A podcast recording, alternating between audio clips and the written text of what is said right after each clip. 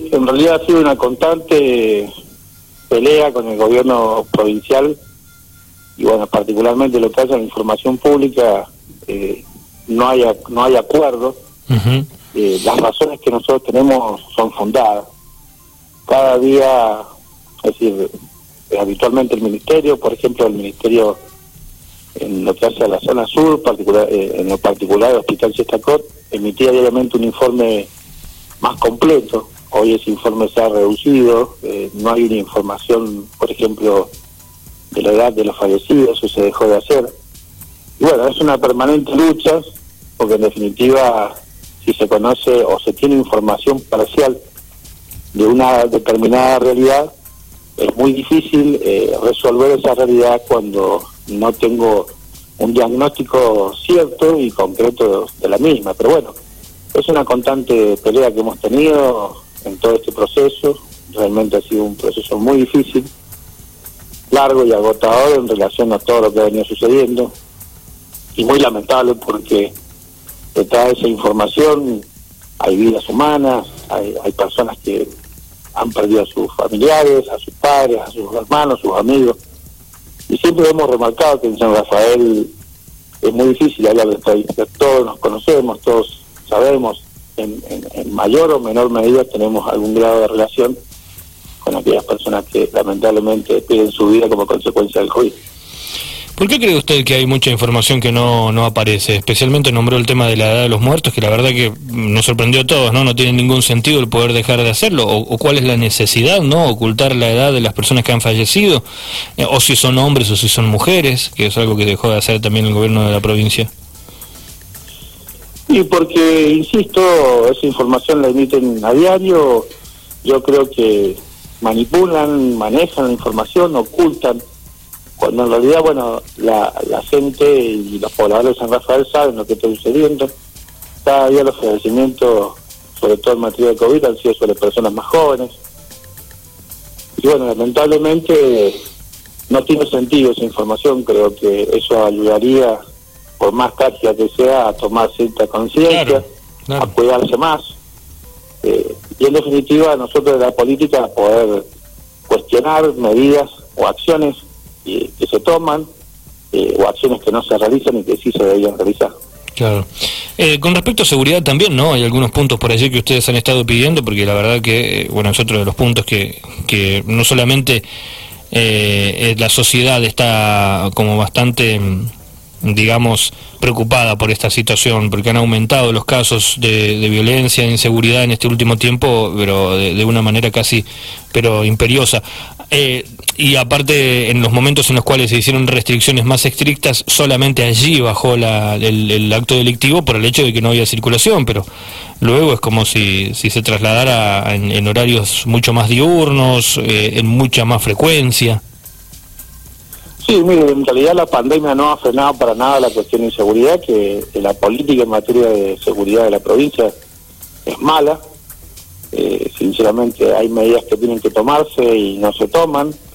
Y hasta el momento, de hecho, la bicameral de seguridad hasta hace un tiempo atrás no funcionaba. Eso mm. fue, fue una, eh, una cuestión impulsada directamente por la oposición porque en definitiva esa comisión tan importante, constituida por ley, que en definitiva ayuda, colabora, interviene en todas las cuestiones ligadas a la seguridad de la provincia, no estaba funcionando.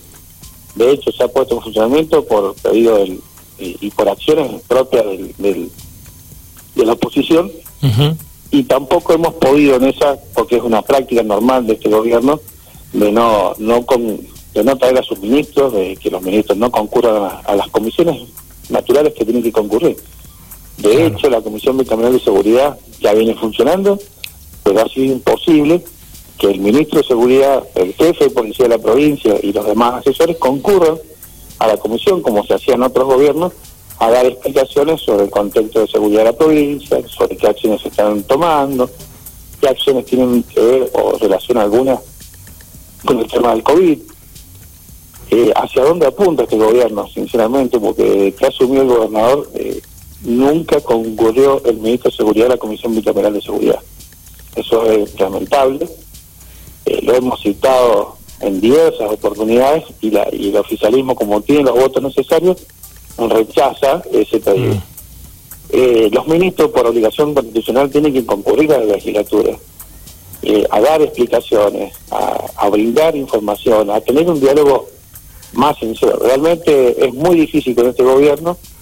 Yo creo que la falta de capacidad y, de condiciones de muchos de sus ministros obliga a este gobierno a no llevarlo a la legislatura y si los lleva a tenerlo eh, sentado 5, 10 o 15 o media hora y nada más, no el tiempo que sea necesario para debatir cuestiones que entendemos son de suma importancia.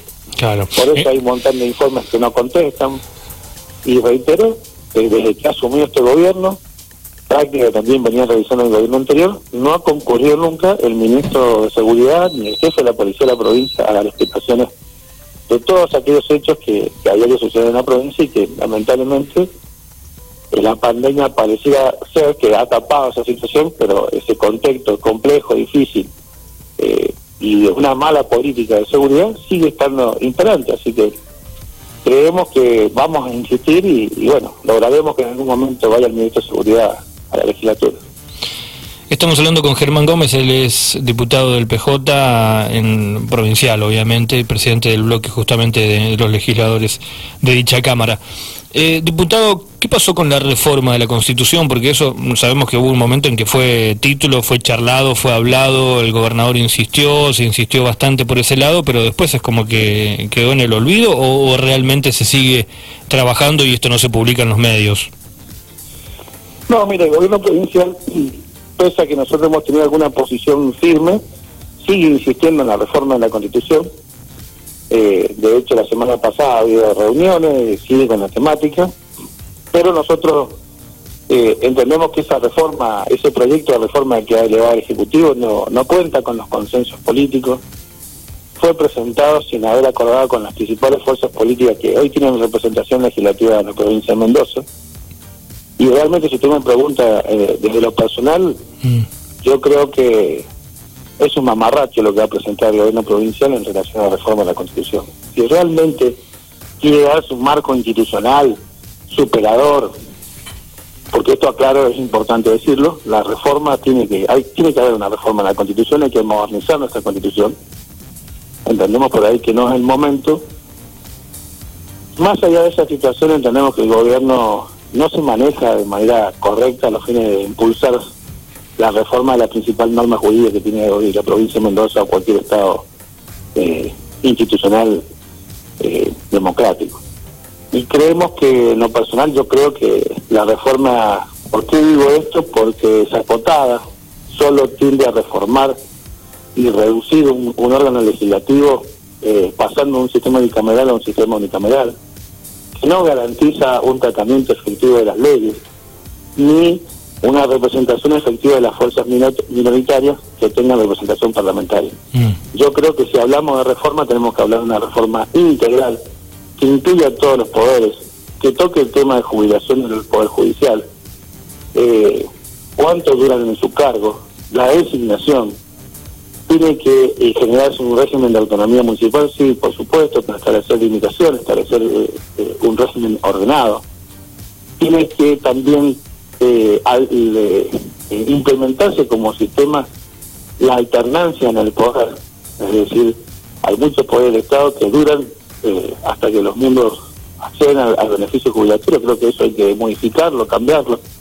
De hecho, muchas reformas que se han implementado en los últimos tiempos, como ha sido la reforma de la provincia de Córdoba, que en algunos en algunos aspectos sigue esta reforma que ha presentado el gobierno provincial, pero es mucho más abarcativo lo que tiene que reformarse.